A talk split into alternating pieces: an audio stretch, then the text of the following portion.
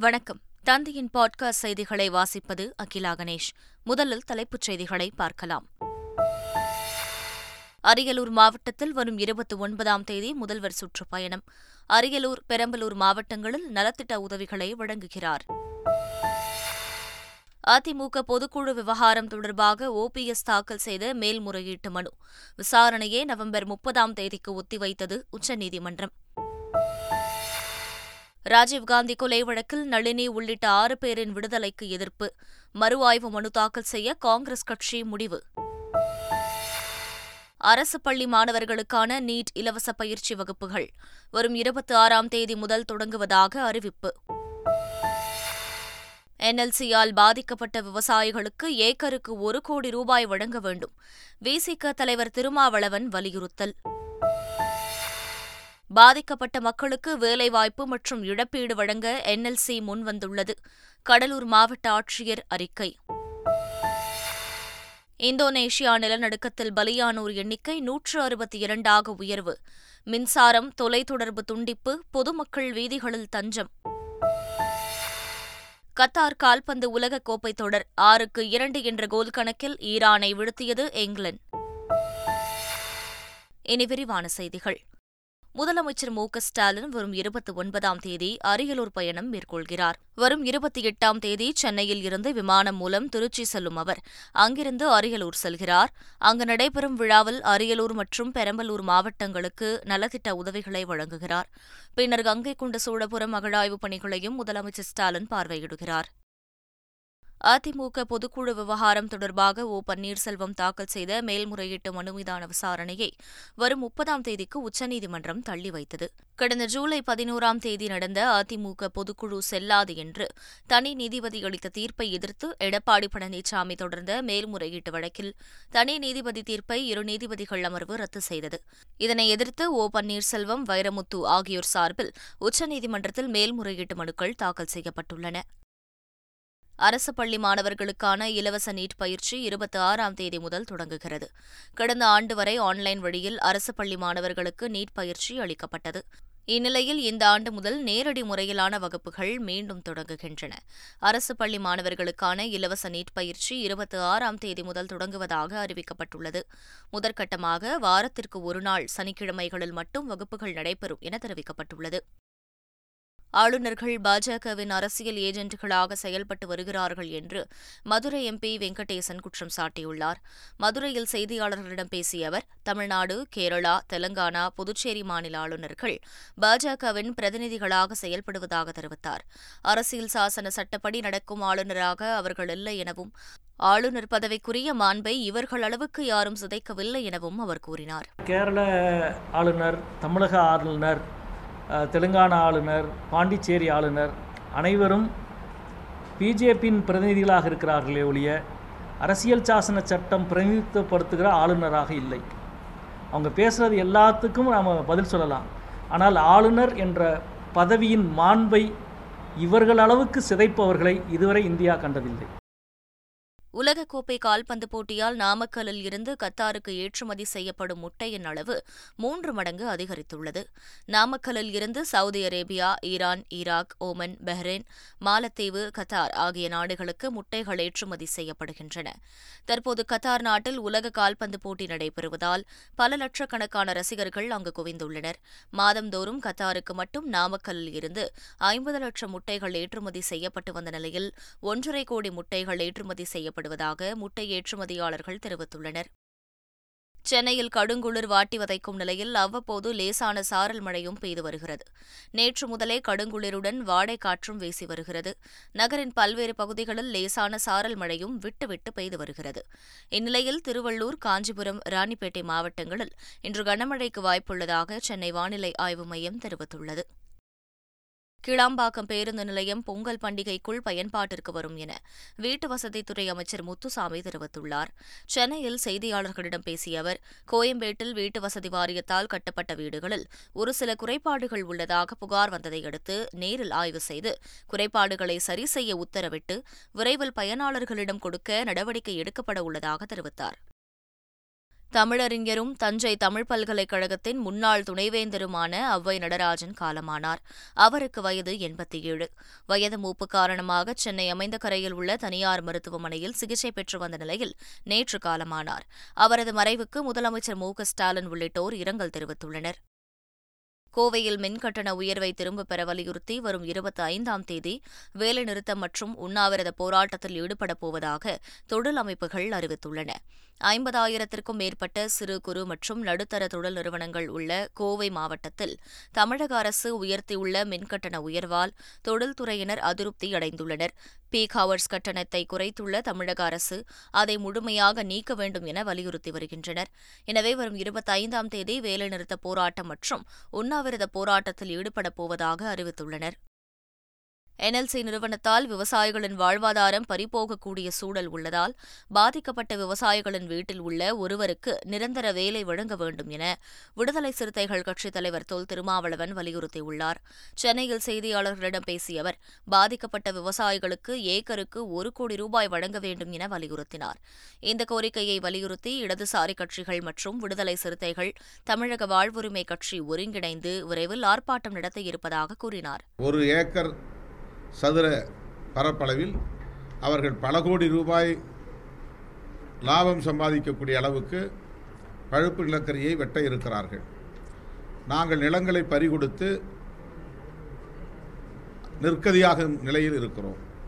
எனவே எங்கள் வாழ்வாதாரம் பறிபோகக்கூடிய சூழலில் எங்களுக்கு கட்டாயம் நிரந்தரம் ஒரு வீட்டுக்கு ஒருவருக்கு நிரந்தரமான வேலை வழங்க வேண்டும் என்பதும் ஏக்கருக்கு ஒரு கோடி ரூபாய் இழப்பீடு வழங்க வேண்டும் என்பதும் முதன்மையான கோரிக்கைகளாக முன்வைக்கின்றார்கள். பாதிக்கப்பட்ட மக்களுக்கு வேலைவாய்ப்பு மற்றும் உயர் இழப்பீடு கொடுக்க என்எல்சி முன்வந்துள்ளதாக கடலூர் மாவட்ட ஆட்சியர் பாலசுப்ரமணியம் தெரிவித்துள்ளார். அவர் வெளியிட்டுள்ள அறிக்கையில் என்எல்சி நிறுவன நில எடுப்பால் பாதிக்கப்பட்டவர்களுக்கு வேலைவாய்ப்பு வழங்கவும் வேலைவாய்ப்பு பெற பயிற்சிகள் அளிக்கவும் உயர் இழப்பீடு வழங்கவும் முன்வந்துள்ளதாக கூறியுள்ளார். வேலையில் சேர விரும்பாதவர்களுக்கு மாதாந்திர உதவித்தொகை ஏழாயிரம் முதல் பத்தாயிரம் வரை இருபது ஆண்டுகளுக்கு வழங்கப்படும் என தெரிவித்துள்ளார். மாதாந்திர உதவித்தொகை பெற விரும்பாதவர்களுக்கு வேலை வேலைக்கு பதிலாக ஒருமுறை வழங்கப்படும் வாழ்வாதார தொகை பத்து லட்சம் முதல் பதினைந்து லட்சம் வரை மூன்று பிரிவுகளில் வழங்கப்படும் என தெரிவித்துள்ளார். திருவண்ணாமலை மாவட்டம் போலூர் அருகே உள்ள பருவதமலையின் மேலே செல்வதற்கு ஆதார் அட்டை இருந்தால் மட்டுமே பக்தர்கள் அனுமதிக்கப்படுகின்றனர். நான்காயிரத்து ஐநூற்று அறுபது அடி உயரம் கொண்ட பருவதமலையில் மல்லிகார்ஜுனேஸ்வரர் கோவில் உள்ளது. நாள்தோறும் பல்வேறு பகுதிகளில் இருந்து ஏராளமான பக்தர்கள் இங்கு வந்து சுவாமி தரிசனம் செய்துவிட்டு செல்கின்றனர். இந்நிலையில் பௌர்ணமி மற்றும் பிரதோஷ நாட்களில் பக்தர்கள் கூட்டம் அதிகமாக காணப்படுவது வழக்கம். இதையொட்டி மலையேறும் பக்தர்கள் தீவிர சோதனைக்கு பிறகு மேலே அனுப்பப்பட்டு வருகின்றனர். நெல்லை மாவட்டம் பாபநாசத்தில் சொரிமுத்து அய்யனார் கோவிலில் உள்ள சங்கிலி பூதத்தாருக்கு பத்து லட்சம் ரூபாய் மதிப்பிலான தங்க கவசம் அணிவிக்கப்பட்டது. மேற்கு தொடர்ச்சி மலையில் அமைந்துள்ள பிரசித்தி பெற்ற சொரிமுத்து அய்யனார் கோவில் சபரிமலை ஐயப்ப சன்னிதானத்திற்கு மூலஸ்தானமாக கருதப்படுகிறது. இந்நிலையில் சொரிமுத்து அய்யனார் கோவிலில் உள்ள சங்கிலி பூதத்தாருக்கு சுமார் பத்து லட்சம் ரூபாய் மதிப்பிலான தங்க அங்கி அணிவித்து சிறப்பு பூஜைகள் நடைபெற்றன. இதில் ஏராளமான பக்தர்கள் பங்கேற்று சுவாமி தரிசனம் செய்தனர். இரண்டரை லட்சம் ரூபாய்க்கு மேல் வருமானம் உள்ளவர்கள் வரி செலுத்த வேண்டும் என்ற சட்டப்பிரிவு செல்லாது என அறிவிக்க கோரிய வழக்கில் மத்திய நிதித்துறை மற்றும் சட்டத்துறை பதிலளிக்குமாறு உயர்நீதிமன்ற மதுரை கிளை உத்தரவிட்டுள்ளது. ஆண்டு வருமானம் இரண்டரை லட்சம் ரூபாய்க்கு அதிகமாக இருக்கும் அனைவரும் வருமான வரி செலுத்த வேண்டும் என்று மத்திய வருமான வரி சட்டம் கூறுகிறது. ஆனால் பொருளாதார ரீதியில் பின்தங்கியவர்களுக்கான இடஒதுக்கீடு பெறுவதற்கான அதிகபட்ச வருமான வரம்பு எட்டு லட்சம் ரூபாயாக நிர்ணயிக்கப்பட்டுள்ளது. இது தொடர்பாக ஸ்ரீவில்லிபுத்தூரைச் சேர்ந்த ஸ்ரீனிவாசன் என்பவர் தாக்கல் செய்த மனுவை விசாரித்த உயர்நீதிமன்ற மதுரை கிளை மனு மீது மத்திய சட்டத்துறை நிதித்துறை பொதுத்துறை ஆகியவற்றின் செயலர்கள் பதிலளிக்குமாறு உத்தரவிட்டது. தூத்துக்குடி சென்னை இடையே கூடுதலாக புதிய விரைவு ரயிலை அறிமுகம் செய்ய கோரி தென்னக ரயில்வே பொது மேலாளர் ஆர் என் சிங்கை சந்தித்து திமுக எம்பி கனிமொழி கோரிக்கை மனு அளித்தார். அதில் திருநெல்வேலி முதல் பாலக்காடு வரை இயங்கும் பாலருவு எக்ஸ்பிரஸ் ரயிலை தூத்துக்குடி வரை நீட்டிக்க வேண்டும் என வலியுறுத்தியுள்ளார். மதுரை மும்பை இடையே இயங்கும் லோக்மான்யா திலக் எக்ஸ்பிரஸ் ரயிலை தூத்துக்குடி வரை இயக்க நடவடிக்கை எடுக்க வேண்டும் என கூறியுள்ளார். தூத்துக்குடியில் இருந்து தஞ்சாவூர் கும்பகோணம் வழியாக புதிய எக்ஸ்பிரஸ் ரயிலை அறிமுகம் செய்து இயக்க வேண்டும் என்பன உள்ளிட்ட பதினேழு கோரிக்கைகளை வைத்துள்ளார். ஓமன் விமான நிலையத்தில் வேலை அளிப்பதாக அழைத்துச் சென்று கழிப்பறையை சுத்தம் செய்ய வைத்து கொடுமைப்படுத்துவதாக தமிழகத்தைச் சேர்ந்த பதினாறு பேர் வீடியோ வெளியிட்டுள்ளனர். அவர்களை மீட்க நடவடிக்கை எடுக்கக் கோரி அவர்களின் உறவினர்கள் மதுரை மாவட்ட ஆட்சியர் அலுவலகத்தில் புகார் மனு அளித்துள்ளனர். ஓமன் நாட்டுக்கு வேலைக்கு அனுப்பி வைத்த முகவரிடம் இதுகுறித்து கேட்டால் அவர் தன்னால் எதுவும் செய்ய முடியாது என கூறி ஆபாச வார்த்தைகளால் திட்டியதாகவும் தெரிவித்துள்ளனர். அரசு கேபிள் டிவி சேவையில் இடையூறு ஏற்படுத்திய விவகாரத்தில் தனியார் நிறுவனத்தின் நிர்வாக இயக்குநர் ராஜனை சைபர் கிரைம் போலீசார் கைது செய்தனர். தூத்துக்குடியைச் சேர்ந்த ராஜன் என்பவருக்கு சொந்தமான நிறுவனத்திடம் அரசு கேபிள் டிவி செட்டாப் பாக்ஸ்களை நிர்வகிக்கும் பணி வழங்கப்பட்டிருந்தது. இது தொடர்பாக அந்நிறுவனம் செய்து கொண்ட ஒப்பந்தப்படி பணிகளை செய்து முடிக்காததால் ராஜனுக்கு தமிழக அரசு அளிக்க வேண்டிய ஐம்பத்தோரு கோடி ரூபாய் நிலுவையில் வைக்கப்பட்டது. இதனால் ஆத்திரமடைந்த ராஜன் அரசு கேபிள் டிவி சேவை மென்பொருளில் அத்துமீறி நுழைந்து இடையூறு ஏற்படுத்தியதால் இருப்பதால் இருபத்தோரு லட்சம் வாடிக்கையாளர்களுக்கு கேபிள் டிவி தெரியவில்லை. இது தொடர்பாக விசாரணை நடத்திய சென்னை மத்திய குற்றப்பிரிவு சைபர் கிரைம் போலீசார் தகவல் தொழில்நுட்ப சட்டத்தின் கீழ் ராஜனை கைது செய்தனர். ஆட்சியில் இருந்து அகற்றப்பட்டவர்கள் மீண்டும் ஆட்சிக்கு வருவதற்காக யாத்திரை மேற்கொள்கிறார்கள் என காங்கிரஸ் கட்சியை பிரதமர் மோடி மறைமுகமாக சாடியுள்ளார். குஜராத் சட்டமன்ற தேர்தலையொட்டி சுரேந்திர நகரில் நடைபெற்ற பாஜக பிரச்சார கூட்டத்தில் அவர் கலந்து கொண்டு பேசினார். அப்போது காங்கிரஸ் கட்சியினர் வளர்ச்சி பற்றி பேச வர வேண்டும் எனவும் குஜராத்தை வளர்ச்சி பெற்ற மாநிலமாக மாற்றுவது குறித்து விவாதிக்க வேண்டும் எனவும் அழைப்பு விடுத்தார். ஆட்சியில் இருந்து அகற்றப்பட்டவர்கள் மீண்டும் ஆட்சிக்கு வருவதற்காக யாத்திரை மேற்கொள்கிறார்கள் என்று ராகுல் காந்தியின் யாத்திரையை பிரதமர் மோடி மறைமுகமாக விமர்சித்தார். நடைபயணத்தின் போது விவசாயிகள் இளைஞர்கள் மற்றும் பழங்குடியினரை சந்தித்து பிரச்சினைகளை கேட்டறிந்த பிறகு அவர்களின் வலியை உணர்ந்தேன் என்று ராகுல் காந்தி உருக்கமாக தெரிவித்துள்ளார். குஜராத் மாநிலம் சூரத்தில் தனது முதல் தேர்தல் பேரணியில் பழங்குடியினர் கூட்டத்தில் அவர் உரையாற்றினார். அப்போது தனது நடைப்பயணத்தின் போது வெறுப்போ வன்முறையோ இல்லை சகோதரத்துவம் மட்டுமே இருந்தது என கூறினார். நாட்டின் முதல் உரிமையாளர்கள் பழங்குடியினர் எனவும் அவர்கள் முன்னேறுவதை பாஜக விரும்பவில்லை எனவும் ராகுல் காந்தி குற்றம் சாட்டினார்.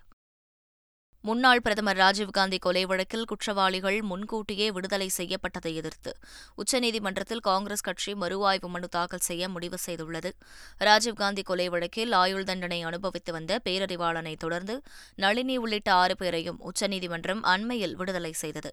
இந்த உத்தரவுக்கு எதிராக மத்திய அரசு ஏற்கனவே மறுஆய்வு மனு தாக்கல் செய்துள்ள நிலையில் காங்கிரஸ் சார்பிலும் உச்சநீதிமன்றத்தில் மறுஆய்வு மனு தாக்கல் செய்ய திட்டமிட்டுள்ளதாக தகவல் வெளியாகியுள்ளது.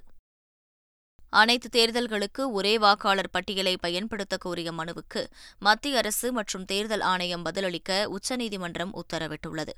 தமிழகத்தைச் சேர்ந்த ஓய்வு பெற்ற ஐஏஎஸ் அதிகாரி தேவசகாயம் உள்ளிட்ட மூன்று பேர் உச்சநீதிமன்றத்தில் பொதுநல வழக்கு ஒன்றை தாக்கல் செய்தனர். அதில் உள்ளாட்சி சட்டப்பேரவை நாடாளுமன்ற தேர்தல்களுக்கு ஒரே வாக்காளர் பட்டியலை பயன்படுத்த தேர்தல் ஆணையத்திற்கு உத்தரவிட வேண்டும் என கோரிக்கை விடுத்தனர்.